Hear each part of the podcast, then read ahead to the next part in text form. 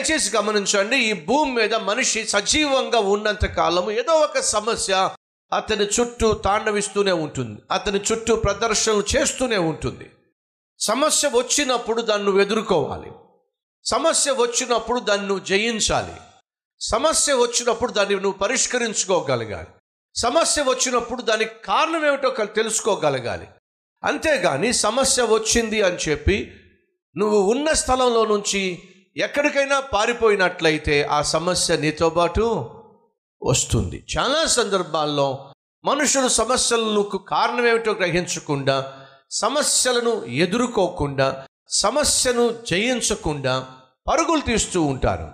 నువ్వు స్థానభ్రంశం చెందినంత మాత్రాన నువ్వు ప్లేసులు మార్చినంత మాత్రాన నువ్వు ఉద్యోగాలు మార్చినంత మాత్రాన నువ్వు షటర్లు షాపులు మార్చినంత మాత్రాన నీ ఇల్లు మార్చినంత మాత్రాన నీ సమస్య నిన్ను విడిచిపెట్టనే విడిచిపెట్టదు.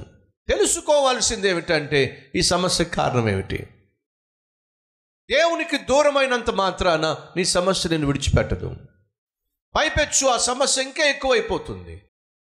యోపు జీవితంలో భయంకరమైన సమస్య వచ్చింది. ఆ సమస్యకు కారణం అర్థం కావట్లా. తాను బహు నీతిమంతుడు యథార్థవంతుడు. ప్రతి దినము ఉదయమునే లేచి దేవునికి బలులు అర్పించిన వాడు హఠాత్తుగా తనకున్న ఆస్తంతా కోల్పోయాడు. తనకున్నటువంటి భవనాలు కోల్పోయాడు. తనకున్నటువంటి పశువులను కోల్పోయాడు. పై- పైపెచ్చు తనకున్న బిడ్డలను కోల్పోయాడు. చివరికి తనకున్న ఆరోగ్యము కోల్పోయాడు. తనకున్న దుస్థితిని చూసి ఆదరించవలసిన భార్య వచ్చి ఇంకా నువ్వు దేవుణ్ణి నమ్ముతున్నావేమిటి? ఆ దేవుణ్ణి ద్వేషించి చావో అని చెప్పి ఒక చావు సలహా ఇచ్చింది. ఎందుకు ఇలా జరుగుతుంది? నేనేం చేశానని చెప్పి జరుగుతుంది. తను ఎంతగా పరిశీలించుకున్నా ప్రశ్నించుకున్నా తనకు జవాబు దొరకల. ఒక సందర్భంలో అడుగుతాడు దేవా నా పాపములెన్ని నా అతిక్రమములేమిటి? నీకు నాకు మధ్య ఉన్నటువంటి లోపాలు ఏమిటి? నాకు తెలియచేయి నేను సరిచేసుకుంటా అని తన హృదయాన్ని కూడా పరిశీలించుకున్నాడు. ఎంత హృదయాన్ని పరిశీలించుకున్నా పరిశోధించుకున్నా తనకు జవాబు దొరకలేదు. ఇప్పుడు ఏం చేయాలి? ఇన్ని సంవత్సరాలుగా దేవుణ్ణి నమ్మానే ఇన్ని సంవత్సరాలుగా దేవుణ్ణి ఆశ్రయించానే ఆయన ఆశించినట్టుగా జీవించానే నా బిడ్డలను భద్రపరుచుకున్నానే నిస్వార్థంగా జీవించానే యథార్థంగా జీవించానే. యోగు గ్రంథాన్ని మీరు చదివినట్లయితే మొదటి అధ్యాయం మొదటి రెండు వచనాలు ఏమో తెలుసా? భూమి మీద ఉన్న వారిలో యోబు వంటి యథార్థవంతుడు మరొకడు లేడు. దేవుడే సాక్ష్యం ఇచ్చాడు. అంత అద్భుతమైనటువంటి యథార్థవంతుడు నీతిమంతుడు భూమి మీద మరొకరు లేరని చెప్పి దేవుడే సాక్ష్యం ఇస్తే ఎందుకు వచ్చింది కష్టం? ఎందుకు వచ్చింది సమస్య? ఏం చేయాలి ఇప్పుడు? పారిపోవాలా దేవుని దగ్గర నుంచి ఏం దేవుడు? మాయిదారు దేవుడు. నేను చేసిన ప్రార్థనలన్నీ ఏమైపోయినాయి? నేను నమ్మిన నమ్మకం అంతా ఏమైపోయింది? ఇంతగా నమ్మితే ఇంతగా ప్రార్థిస్తే ఇంతగా కానుకిస్తే ఈరోజు నాకు ఈ కష్టాన్ని ఈ సమస్యను ఎందుకు దేవుడు తీసుకొచ్చాడు? వెళ్ళిపోతానని చెప్పి ఒకవేళ యోబు అనుకున్నట్లయితే ఎల్లి మిల్లేకు వలే. అతని జీవితం చాలా దారుణంగా ఉండేది. కానీ యోబు ఒక తీర్మానం తీసుకున్నాడు. ఏ తీర్మానం తీసుకున్నాడు తెలుసా మీకు? ఆయన నన్ను చంపినను. నేను ఆయన కొరకు కనిపెట్టుకొని ఉంటాను.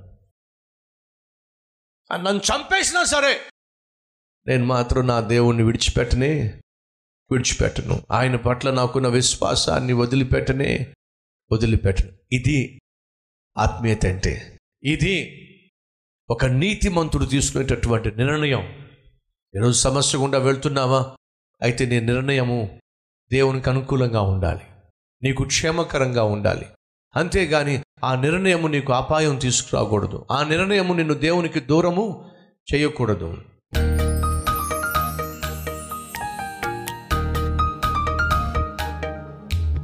మహాపరిశుద్ధుడు అయిన ప్రేమ కలిగిన తండ్రి ప్రతి ఒక్కరిని ప్రభువాను ప్రేమించేవాడివి కాబట్టి సూటిగా స్పష్టంగా మాట్లాడి మా జీవితాలను సరిచేశావు. విన్నటువంటి వాక్యాన్ని ప్రభు క్రియల్లో పెట్టి కృపను మాకు దయచేయండి. సమస్యలు ఉండటం సహజమే కానీ ఆ సమస్యలు వచ్చినప్పుడు మొదటిగా కారణాలు ఏమిటో మేము గ్రహించాలి. ఆ సమస్యలు ఎదుర్కోవడానికి వాక్యానుసారమైన మార్గాలు కనుగొనాలి. నీ సహాయంతోనే వాటిని జయించాలి. అంతేగాని సమస్యలను తాత్కాలికంగా తప్పించుకోవడానికి మేము తప్పటడుగులు వేసి నీకు దూరమైనట్లయితే నాయన సైతాను చేతిలో పడితే వాడు పీల్చి మమ్మలను పిప్పి చేసేస్తాడు. ఈ సత్యమును గ్రహించి యోబు వలే కష్టమైన నష్టమైన నీతోనే నా జీవితము అని చెప్పగలిగినటువంటి ఆత్మీయత మాకు దయచేయండి.